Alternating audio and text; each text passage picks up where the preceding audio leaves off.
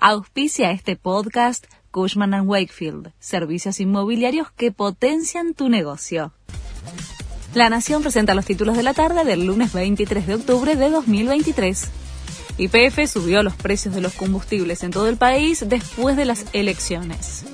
Los precios de la nafta y el gasoil subieron cerca de 3%, pese a que las empresas habían acordado un congelamiento hasta fin de mes con la Secretaría de Energía.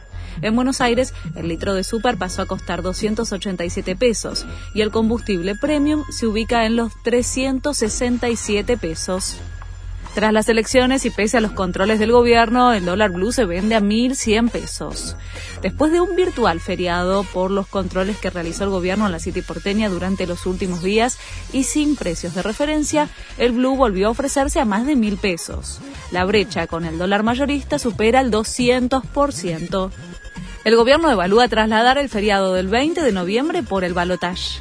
Por ahora, el Día de la Soberanía Nacional se conmemora el lunes siguiente a la contienda electoral revisan alternativas para que el día no laborable sea postergado al lunes 27 de noviembre.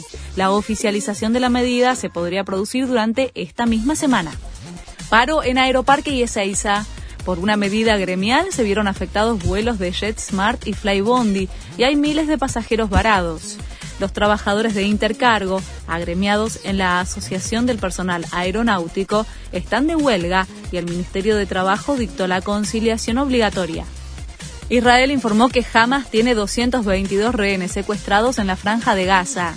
En las últimas horas, el grupo terrorista anunció la liberación de otros dos rehenes, aunque por ahora Israel no lo confirma.